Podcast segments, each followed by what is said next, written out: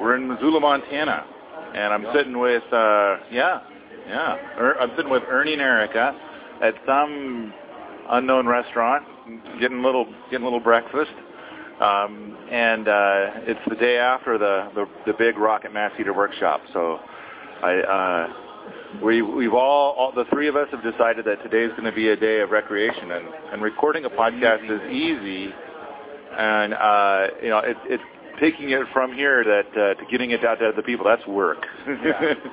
just, but just sitting here and I mean in a, in a way this is kind of like wasting time. We're not actually building something. Yeah, yeah. But we need we need some kind of rest because we just build something. Yeah, there you go. There you go. It's it's been uh, uh, and and I know that like Caleb has been um, hard at work for weeks, and I know you guys got here like what four days before the workshop started. Yeah. And and uh, and it seems like most of the stuff when the workshop started, most of the stuff was like Done. mostly built. Yeah. Yeah. We started four days before the workshop. Caleb started a long time ago and has turned his hand to pretty much everything. He's done a marvelous job. A lot of skill in that kid. So Caleb, Krista, and John were like you know working like crazy out there for weeks and um, getting that property whipped into shape. Uh, and and uh, I, I thought uh, you know it was it was a bit rough, but I thought it was also much better than most permaculture workshops I've been to.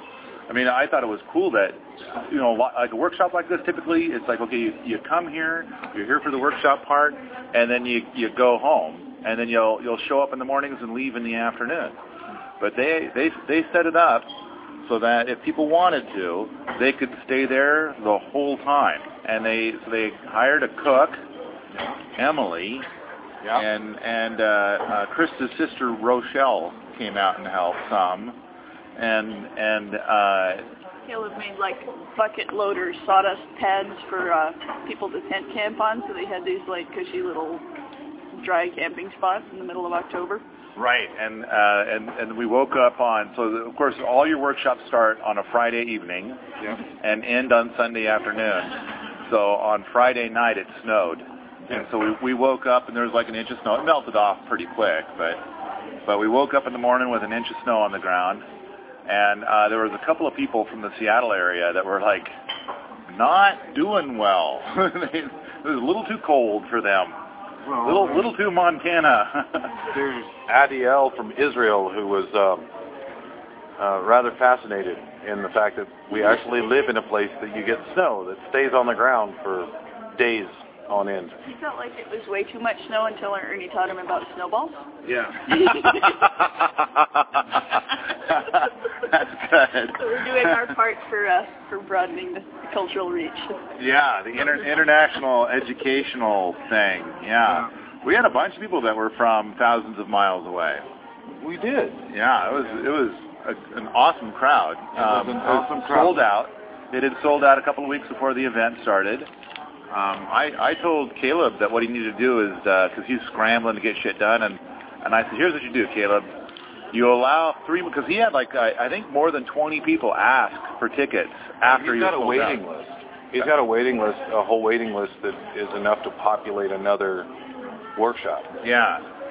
I I said you should take three of those people and say uh, that they can get in for double the price, and then take that money and then be able to buy some of the stuff that he's been working so hard to create, you know, and uh, uh, hire an extra hand or something, make his load a little easier. I don't think he would have been able to buy the things he's creating. He'd had to hire somebody, and I'm not sure he'd have done it. He'd have still tried to do it.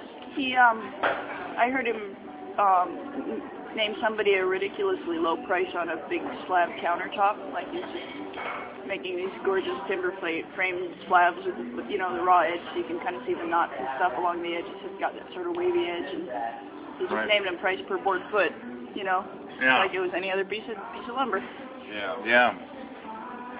All right. Well, anyway, so um, I I uh, I know that I had some scrambling that I had to get done before the workshop, and I got my things in there just in the nick of time, and uh, uh, and so I think you guys even may have uh, postponed the fire sciences on Friday night to uh, accommodate me a little bit. Oh, we did that. We did that, and we also had a, because of this mix was interesting. We had a lot of people from Montana, but we also had a lot of people from a long way away that had that brought different skills in with them. So it didn't hurt us letting it go a couple of you know what was it? We started a half an hour late later there than were, usual. There were people still setting their tents up too, so we wanted to let them do that in daylight. But yeah, no, it was every time we stopped and people started having little side conversations, I couldn't figure out which side conversation to be in because there were so many people with interesting skills and you know people talking about like could they do special ceramics that they've heard of for making little castable heat riser things or could they do you know what would if they were really good at blacksmithing and welding what could they do with metal to like make a better you know portable something or that? You know it's just just neat. I'm really hoping to get together with a lot of the people that were in the workshop later on and see if they want to make some accessories or stuff like that. Well i i think that most of the people are probably pod people like from this podcast.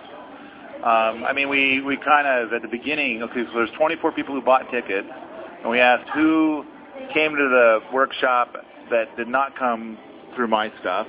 I think it was only three of them, was it? So, so that means 21 of them came from my stuff. So, I, and I don't know. I think the people who listen to my podcast, if they endure through this many podcasts to hear about the event, then um, I don't know. I, I would like to think that they're going to be a little bit more. In, I, I, I think the people that are more into the arts and hearts, flowers, and rainbows, they probably aren't going to listen to this podcast they'll they'll tune it they'll tune it out just a few minutes into the first one that they listen to.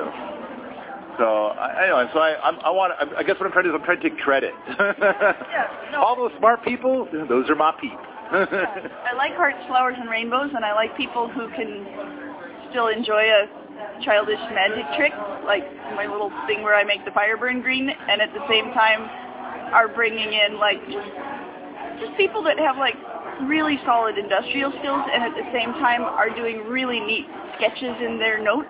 You know, it's just like just it's just a neat breadth of skill.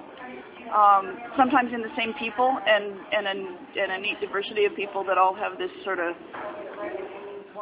yeah, just, you know, it's really great. And on this whole tour, we've run into that. Every workshop, we've had really, really solid people that with solid skills in all these different all these different places. We've had a wonderful tour. Uh, we're a tad bit tired, but we've had a wonderful tour. How many how many workshops did you end up doing, including this one? Oh my God, you're asking the wrong person. I have a hard time remembering how many places we actually hit. And, and now, er, Erica's got her fingers out. And she's like, you know, one, two, three, four. I I just want to say that um, I mean, I, I know that for this event, somebody uh, posted out a Permies uh, with a thread that goes with this event to say something like, "This is wrong. that people are charging." And I replied to it, and I said, um, "I encourage you to uh, to go out and teach uh, uh, 20 or 30 workshops for free. Um, I think that's an awesome and noble thing." Um, and I also uh, support those that, that charge to do these workshops. And um, uh, and frankly, I think that there was, in fact, proof. I mean, this, this for this workshop, too little was charged. It was like 400 bucks to take this workshop, and the fact that it sold out is evidence that the price tag was too low. Uh, our workshop in Vermont sold out at 350 per person, and we probably did about half of what we did in this one. Yeah. Because this one had so much space to do multiple interesting projects. But I, I, uh, before the internet became popular, then I was a user of CompuServe, which cost twelve dollars and fifty cents per hour to use, and um, I really feel like uh, the quality of the conversations and the people that were there, uh, it was somehow that was like a thinning out. Like if you didn't pay twelve dollars and cents an hour, then you didn't get. And so somehow the conversations were richer and more on track. And I mean, people weren't going to just pay twelve dollars and fifty cents an hour to dilly dally and chit chat and and things like that. People don't tend to waste your time if they have to pay money to do so. Yeah, exactly, exactly. So, um, I don't know. I think I think when you charge a, a higher price tag, um, uh, not only can you afford to do a um, to do more things and make it a more robust thing, which was done at this one. The whole idea that you can you could just stay there and have three meals a day, um, I think was a was a powerful thing. The workshops where we get like three engineers from different specialties and like a half a dozen tradesmen who've like worked in their craft for a long time and a few people who have you know maybe it's just they've had the budget to pursue some of the stuff like getting their own ceramics kiln. They've either been able to afford that or they've been able to go out and do work with it so that they, it pays for itself. But people who know how to make their life work to where they can afford the higher workshops. When you get that that dozen people in a room together where they all get to hang out with each other and they get to swap skills and stories and think about what their next project is going to be. I just feel like that's also helping to kind of push the, the curve on what's possible as far as um, those people staying excited and interested about taking that productive um, thing that they're doing with their skills and taking it to some next level or some interesting sidetrack that ends up being a, a whole new thing they end up doing too. Right. Right. I and so I I think it just when you start raising the price tag and then and here's another thing too for workshops. Um, uh, you could raise the price tag and then use some of the money that you you're going to be bringing in, use it for actual marketing. I mean, I, I think for a lot of workshops, it doesn't. Have, like go and spend five hundred dollars to put an ad in the paper that's like a you know, a significantly sized ad and, and then pay somebody a hundred bucks to actually draw something up that's going to look nice for your ad. Yeah, get somebody who's uh, been in the area 40 years and doesn't read the internet. He only reads the newspaper. And Yeah. when you're having this discussion about how to do the chimney for local weather, and he knows like every weird storm there's been in the last 40 years, that's a nice guy to have at the workshop. Yeah. There you, there you go. There you go. Well, So, It's not only that. You know, we just did what six thousand miles?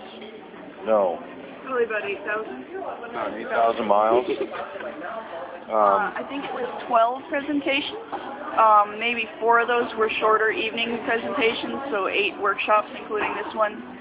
Uh, we had one cancellation and one workshop that had to be turned into a shorter presentation, and we had two workshops added.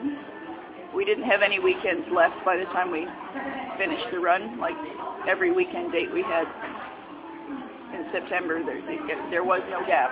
did you finish giving your fingers a workout to figure out how many? Yeah. Okay. Yes, that's what I did. That's, that's where I came up with the 12 figure. Wow. All right. All right. All right. which doesn't. I mean, that doesn't And you did that sound. with ten fingers. Yeah. That doesn't sound like a lot of workshops, but you're talking days in between, and and like we get there three days ahead of time for the workshops, so that we can get everything set up, and then, no, or we try to get there three days ahead of time. So, um, It's hard to get there three days ahead and stay two days after and drive two Yeah. days in between. Yeah. Yeah. Three-day weekend workshop. There's, there's some math there that doesn't quite work out. yeah, so we try, but it, it it means that we're on site almost all the time, or we're or we're between the thing. And when uh, you know when folks talk about well, it's a pity to have to pay for it, and it's like, well, it's um Sucks to pay for gas too. yeah, it sucks to pay for eight thousand miles worth of gas Yeah. Oh yeah. Yeah. and meals and hotel Which is why I encourage that guy to go ahead and, and go on out and do what he preaches. He's preaching that these things should be taught for free, and I thoroughly encourage him to go and do that. Yeah. Uh, well, that would be awesome. I want to see him do that. Of course, I'm sure he's not going to do it. No, do it. Do it totally. We had we had one workshop that we couldn't do in Missouri that somebody else went and taught. Don't know who it was, but that made us very happy because they're taken care of. We had two workshops that we taught on this tour where somebody else had tried to build their first rocket mass heater in somebody else's space. And they just, they missed a few things. There's things in the book that like the manifold is hard to do right the first time and it's not that well described in the book. Um, I just sent Leslie some pictures to try to make it better in the next edition, but Are they going to do a next edition? I think there is going to be one, but I've been hearing I- that for a while. Yeah, it's been like for five years they've been saying they're going to have a next edition. I, I think she's I think she's working on it, but Okay. we might need to help her a little bit. All right. Um, but we, we show up, most of it's done, but there's some problems with crushed pipes because cob doesn't work so well in a wet greenhouse when you're standing on it. Or there's some problems in the manifold because you weren't quite sure how to make it support itself, and it kind of collapsed. Um, and it's really easy to fix a broken rocket stove. It's much easier than building one from scratch in most cases. As long as you don't use corrugated pipe in the bench, we can pretty much do in one day what we might otherwise have to spend three to do. So, so I like having, you know, and and the the guy that did that one where the manifold collapsed, he must have read that book five times because all the stuff that he could get from the book was in that bill. There was only like three things that Now, we had to change. If he'd have gotten your six-inch plans, would he have gotten, you know, the, the manifold fixed? I think it would have been a lot easier for him. Yeah. Yeah. yeah. So now, I, you know, I think that's important. I'm not sure we mentioned it in the podcast before, but you guys have two plans out right now: the the six-inch plans and the eight-inch plan. And and uh, you've got the cob, the double chamber cob oven too. But, but for the six-inch plans, the eight-inch plans, they're available for sale on the internet. Uh, if, in fact, I got links to it from my Rocket Mass Heater article. Thank you for doing that. Oh yeah, sure. In fact, if anybody does it, then they can get a residual income stream from. If people buy it, you get 20%. Like I get little emails pretty much every day that say, um, "Congratulations, Paul Wheaton, you just got seven dollars." And he gloats. And, and, and when I hang out with Ernie and Eric, I say, "Ooh, look," because I could look at my BlackBerry and I get a little email. Oh, look, and we're standing around somewhere. You guys just sold another one of these thanks to me. Gloat, gloat, gloat, gloat, gloat, gloat. Yeah. Probably half our sales at this point, but we we do want to let people know we have two other plans that have, we've been carrying with us on the road that we're releasing when we get home. Okay. One of them's the one in our house that hadn't been on site for a year when we started this trip, but now it has. Yeah, and that's I know that's your policy. You don't you don't put them up um, as as public plans until they've been in place for one year and working correctly, working doing well for one year. We do sometimes release it privately. Like if people want a consultation, want us to draw something up that we think would work, we're happy to do that for somebody. We just don't put them out in public because we don't want somebody. There's a lot of people that will put something out that they think will work, and then it gets used on like a hundred houses because it's a free plan off the internet, and then 87 of them find out that it didn't work, and that's kind of a sucky cycle. You know, and and that is kind of what inspired us. Is like, you know what? We got to. We were talking about this moments ago. We got to make a podcast because there's something that keeps coming up in the rocket mass heater world, and we got to get to that. But we're going to get to that in a little later. First, let's let's let's try and wrap up on on the podcast or on the uh, on the rocket mass heater workshop that just finished up. Little little kind of quickie summary, and and I think the next item on the list is Caleb. Yeah, yeah. Seriously, seriously heavy duty skill base there. And um I was asked at this at this workshop if I would if, I would trust anybody to do ro- do water heaters because that's one of the things that we did in this. Um, and Caleb's pretty much it right now for the whole rocket- list. He's the whole list. Here's the list of the top 100. Yeah, yeah. Caleb's name written 100 times. um, you know, and, and everybody that has been in the workshops has brought up rocket hot water heater, heating. They've all, Been stupid. well, yeah, they've all heard. No, no, Erica's Erica's polite. She's got to say. No, other people are curious. They're saying, could I use this to heat my radiant floor? Is there a way to tie it in? Because radiant floors are also a thermal mass heating, but they're piped for water. well, I And so it's it's a reasonable question, and I Yeah. think it's especially wise to ask someone else before you try it, because the important thing is, is mo- the moment you try and go down this, people will be so cocksure that they've got it figured out, up until the moment that it explodes and they die. Boom, squish. right, and, Right. and it's the smart people who are likely to be overconfident. Right. Smart, wise people are going to go out and ask and do some research. Um, one of the guys in Maine is a, a pipe fitter. Like he's got experience. He's got heavy-duty experience with plumbing and other heating systems. He's got a boiler he runs in his basement right now, and so he wanted to play with a rocket stove for a little while and see what, you know, use some temperature probes and figure out where he could tap into that. He's already got like a 20-year learning curve on the plumbing figured out. Right. Somebody like that, or like Caleb with his installation You could experience, you could take a guy like that and ramp him up, right?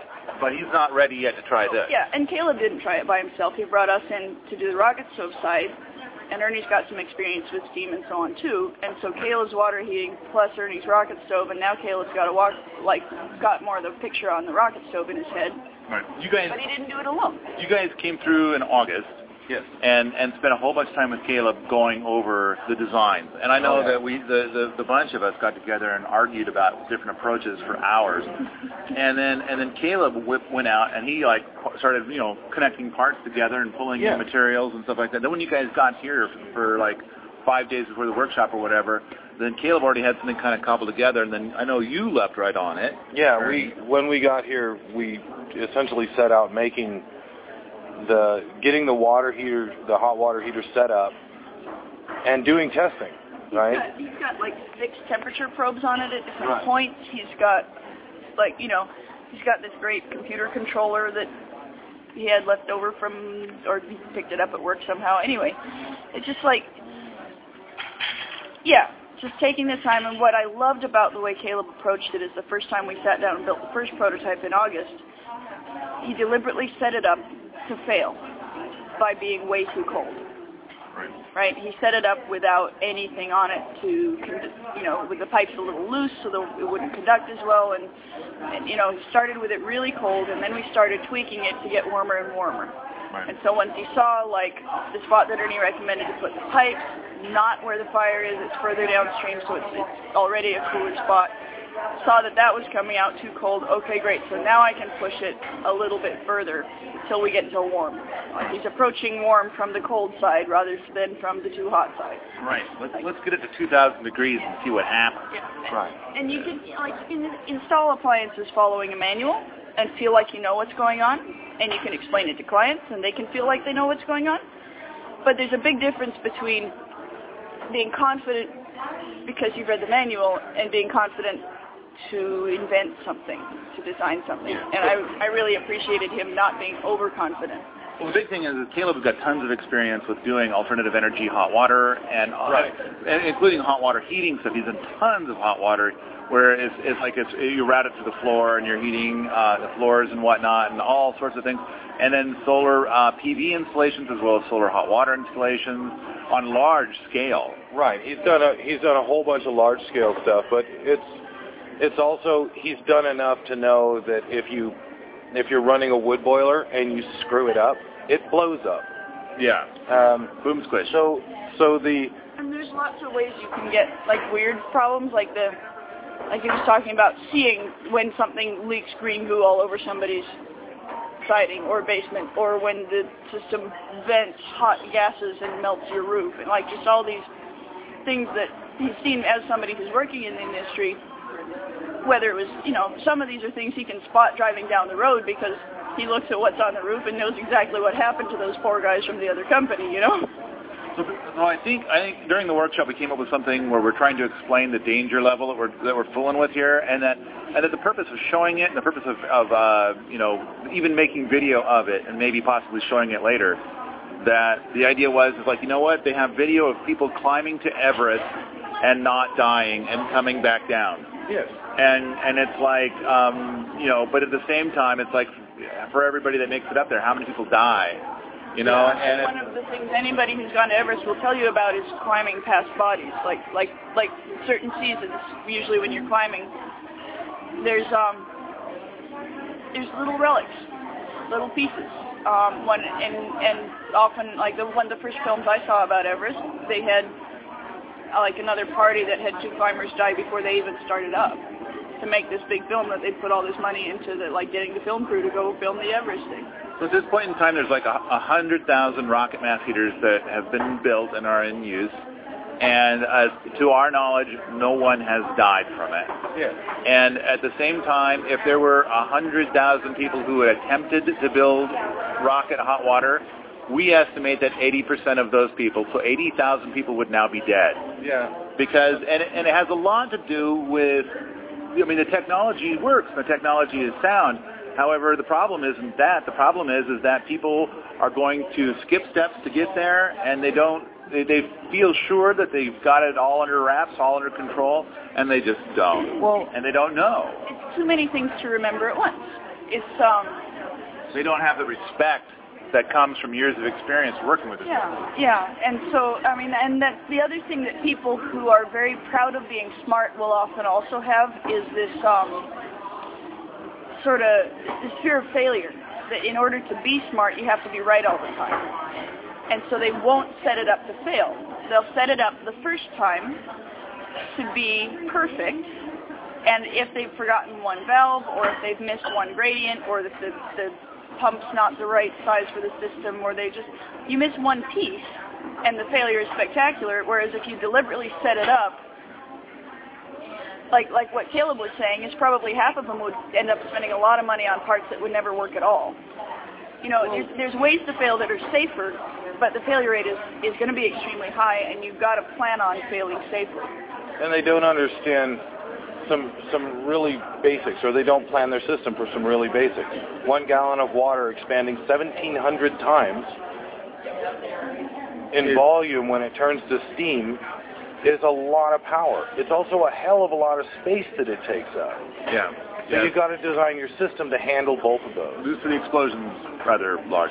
I, I think I think that the thing is, I mean, we've talked about uh, Boom Squish, and then we've uh, done the re- review of Boom Squish, and then we've talked about more about Rocket Mass Heater in all previous podcasts. I think that the important thing to keep in mind, high risk, very high risk, and this is for pressurized hot water. For non-pressurized hot water, very safe. Other Yeah. than you know the obvious, like it's hot. a kettle or an open tank. We even talked about a design that I've seen online where you make a big open tank and you heat it and then you run a coil through that tank of water instead of anywhere in direct contact with the the fire itself. Right. So there's there's lots of designs and ways to do something with hot water that are within the power of a normal person. Um, Right. It wouldn't be that hard to put a big canning kettle on top of the, the stove with a tap in the bottom and a little cold water pipe that you could turn on above it. Never have to lift it off. You could just tap hot water off of the, you know, an open pot on top of the barrel. If you needed to, you could empty it and clean it out. Very, very easy.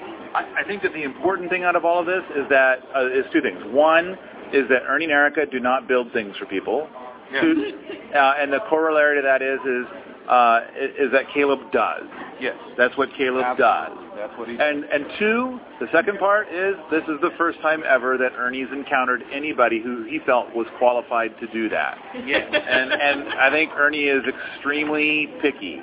Yeah. So um, I, and Well- I so I think that that's like uh, um, We're open to meeting other people. Ernie hasn't met everyone in the world, but That's true. um, but we're very impressed with Caleb. Yeah. Um, But I think at the same time, Ernie's got a pretty good idea of who are the leading people in rocket mass heater technology. That you know that so that way, I mean, he's got to know those people to first be able to know who's got enough stop to be able to do this without blowing up you and your family. Well, Ernie, yeah. Ernie said something about the risks involved because Ernie's done a lot of high risk work, and I was asking where he would rate it. Like if somebody was a novice at hot water and wanted to try to do a rocket hot water heater, and he'd say he said that it was safer than king crabbing in the Arctic, but more dangerous than hazardous materials disposal. Like that's Oh. where he would put the risk level for trying to do it yourself, pressurized hot water. Okay. All right. So Ernie, all right. So I'm I'm I'm ready to move on to the, some other stuff here. But you got anything else about Caleb? Not particularly other than if he's, you know, he- I haven't met that many people with the mix of skills Caleb has. And lifetime, a lifetime worth of skills Yeah. in that. power skills there.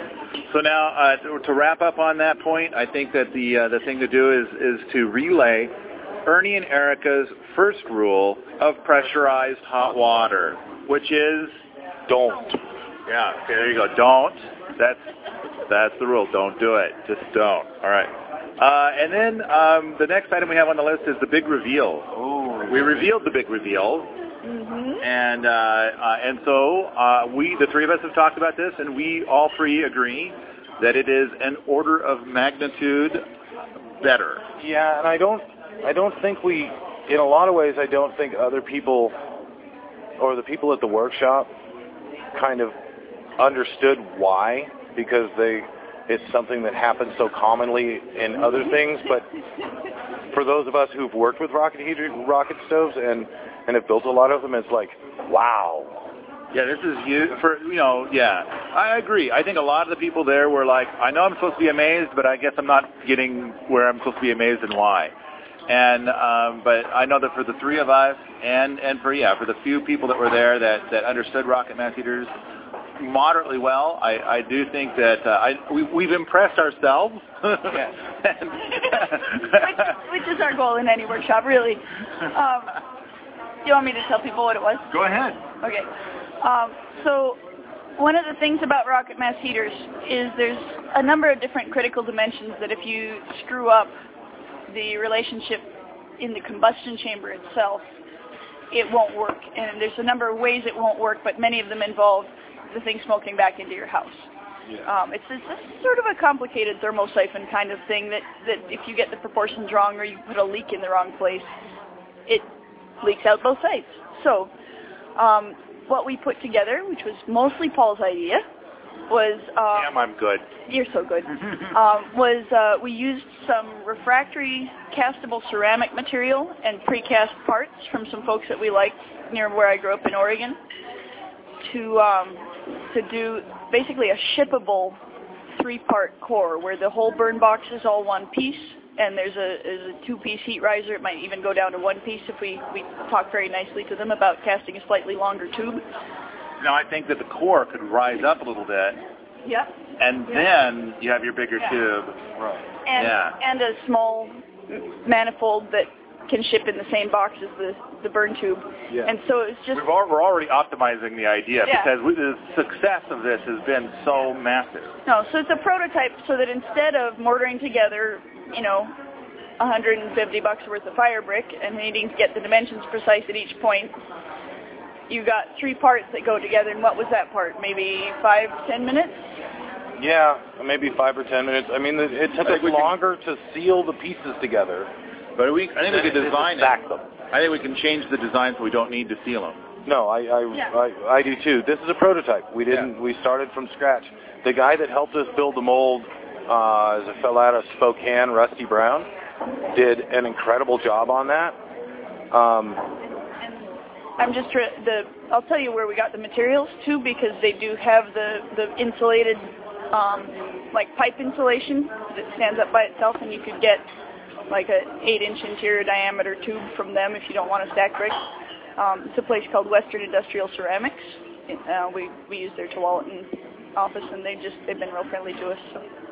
So what we're going to do with those guys when we get home, and and a lot of this is, I would have liked to have found a way to to put this into production prior to to getting home, but we can't do all this work from from I the imagine road. that by the time that people receive this podcast, which will be about a month from now, that you guys will probably, um, you know, be in production. Oh, we'll we'll have some inroads in there. I wouldn't say in production, but I'm going to try. I'm going to try to at At least least be close. at least be close. Um, this and the same with the with just the heat risers because I think that's that's going a long way. The other thing about the shippable and casted deal is the amount of heat it retains at the the temperatures that it actually burns at. Like when we first lit this this uh, system on, and I hope I hope that it got on the DVD. Um, but you could hear, you know, and we'd had big con- we we we'd been having big conversations about how hot this thing burned and how much insulation it needed underneath it. And Eric and I and Rusty were the only ones that had seen this thing burn prior to showing it to Caleb on our first run through. Right. Um, but you never got to see it. So I have that much confidence in your ability that I saw it sitting there and and I pointed at it and I said lots of uh, uncomfortable things and everybody was like really shocked that you and I would talk that way. right, But we do all the time and so so uh, what was I said? I said I want the cost to be something low and then right. and they were all like, but that's Ernie Wisner. You don't talk to Ernie Wisner that way. Well, Yeah, you do. I'm Paul Wheaton.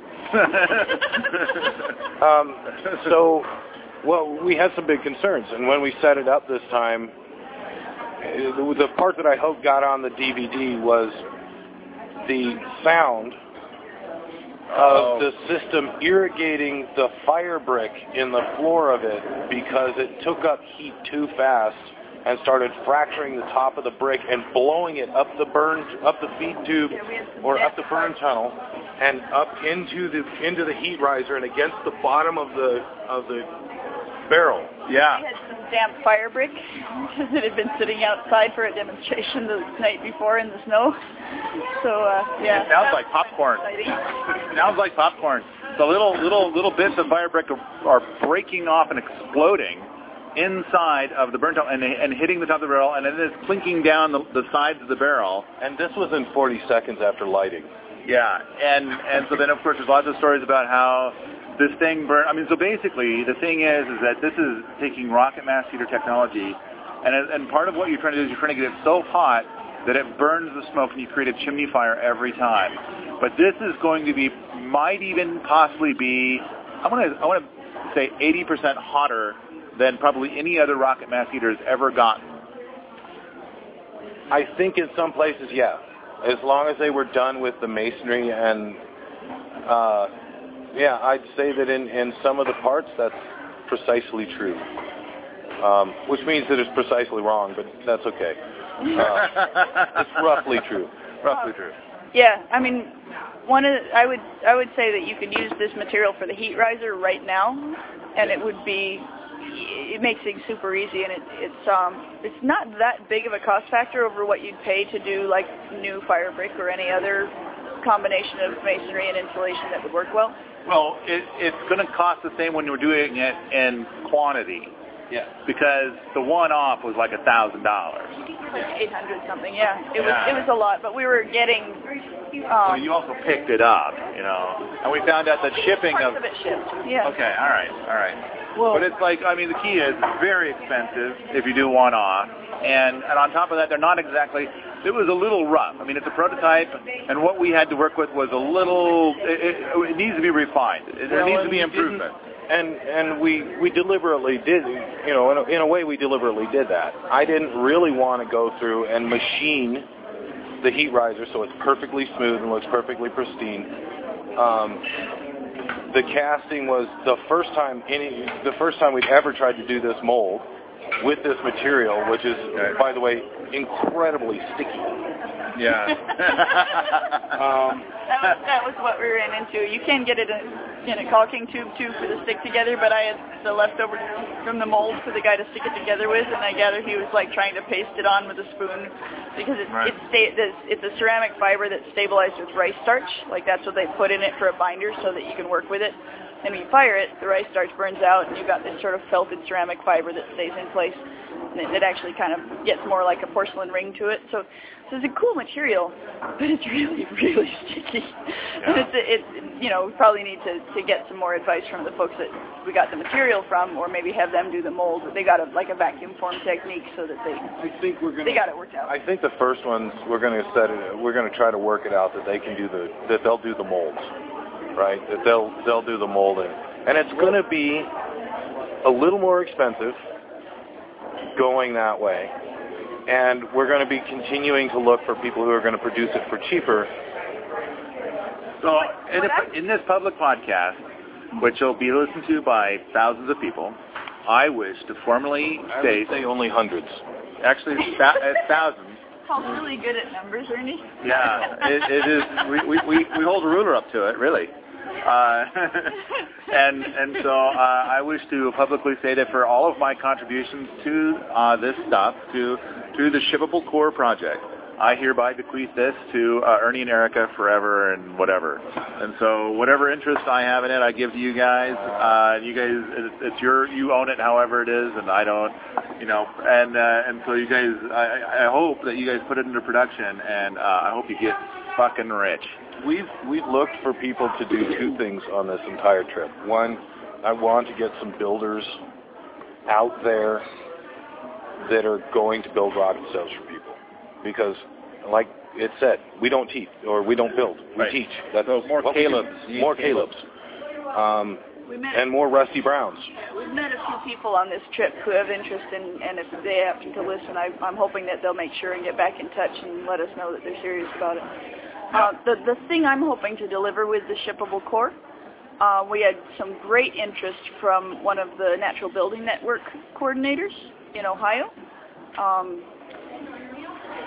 for going and doing the UL listing, like Oh, right. doing doing the testing to make these the shippable core, and I'd also like to test the Firebrick core at the same time.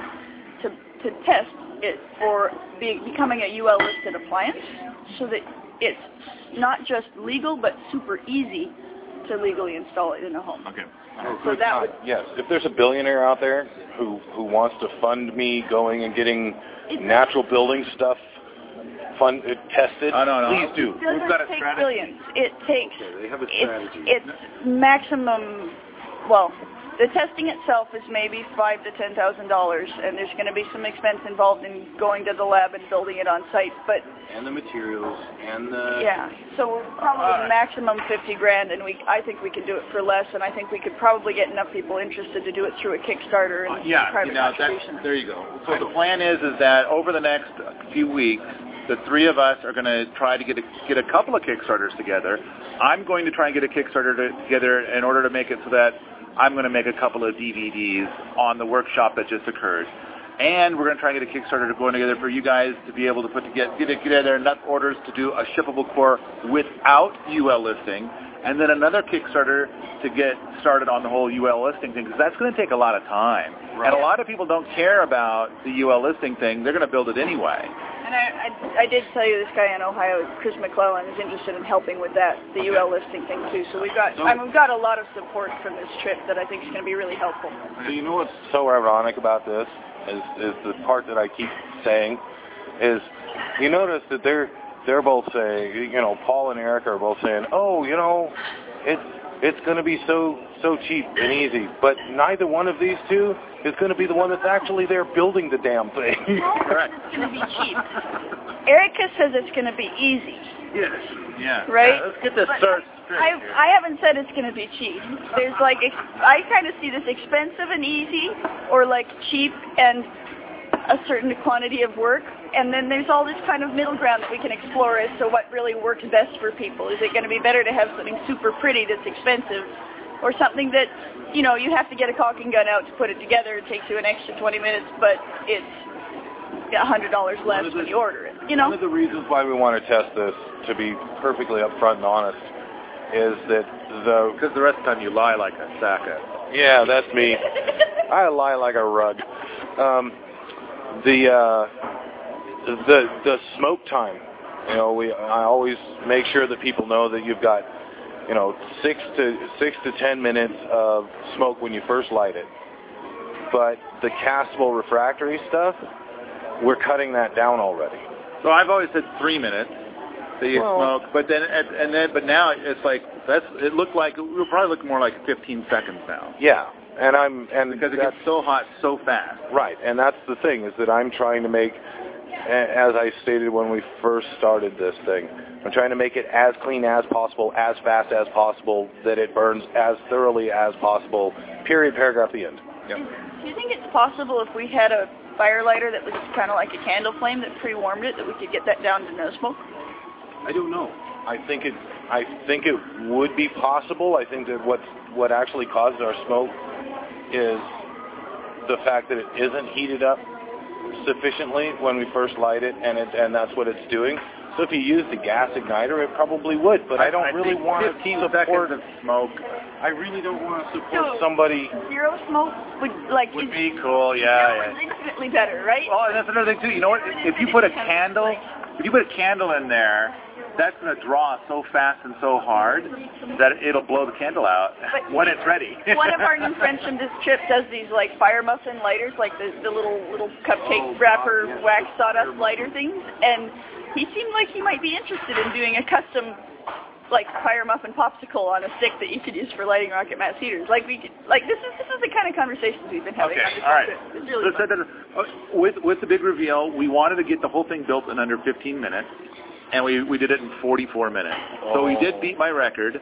Oh, by Um, by scads, and I will. I oh, scads! Oh, it's scads! The, by scads. I thought it was 26 minutes. Yes, that's scads. So I, I and think, I think you were right about the like having a smaller pourable rock rather than large chunks of rock would have Yeah. made that a lot faster. I, I think I think we've we've talked about this, or we are going to get under 15 minutes pretty quickly here. Yeah, I, and I think think soon it'll be under 15. With this one, I think most of most of what it was was, you know, the the castable needs to be glued together.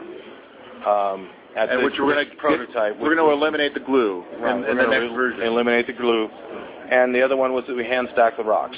You just really can't lay piping any faster than you can lay piping. Well, you can't lay piping with six people who haven't done it before any faster than we did. Um, I made the mistake of crimping a part that didn't need to be crimped, and that didn't help us either. But uh, We had errors when we did it it's normal. the hour and 10 minute you know, one, too. This was like the crew that put it together had put it together sort of once before ever, and No, they actually, they didn't put it together once before right, ever. They They came in and saw how you had put it no, together. No, they laid the they laid the ducting. I had them work out laying the ducting, but they never attached it to a manifold. They never attached it to a 90. They never attached it to anything. Because you had the parts in a box to show that they'd come from shipping, so the Right. parts arrived them- without them having ever seen them before we took them out of the box. I took it to the the shipping depot in Missoula, Montana, and they uh, professionally packed it for uh, for shipping.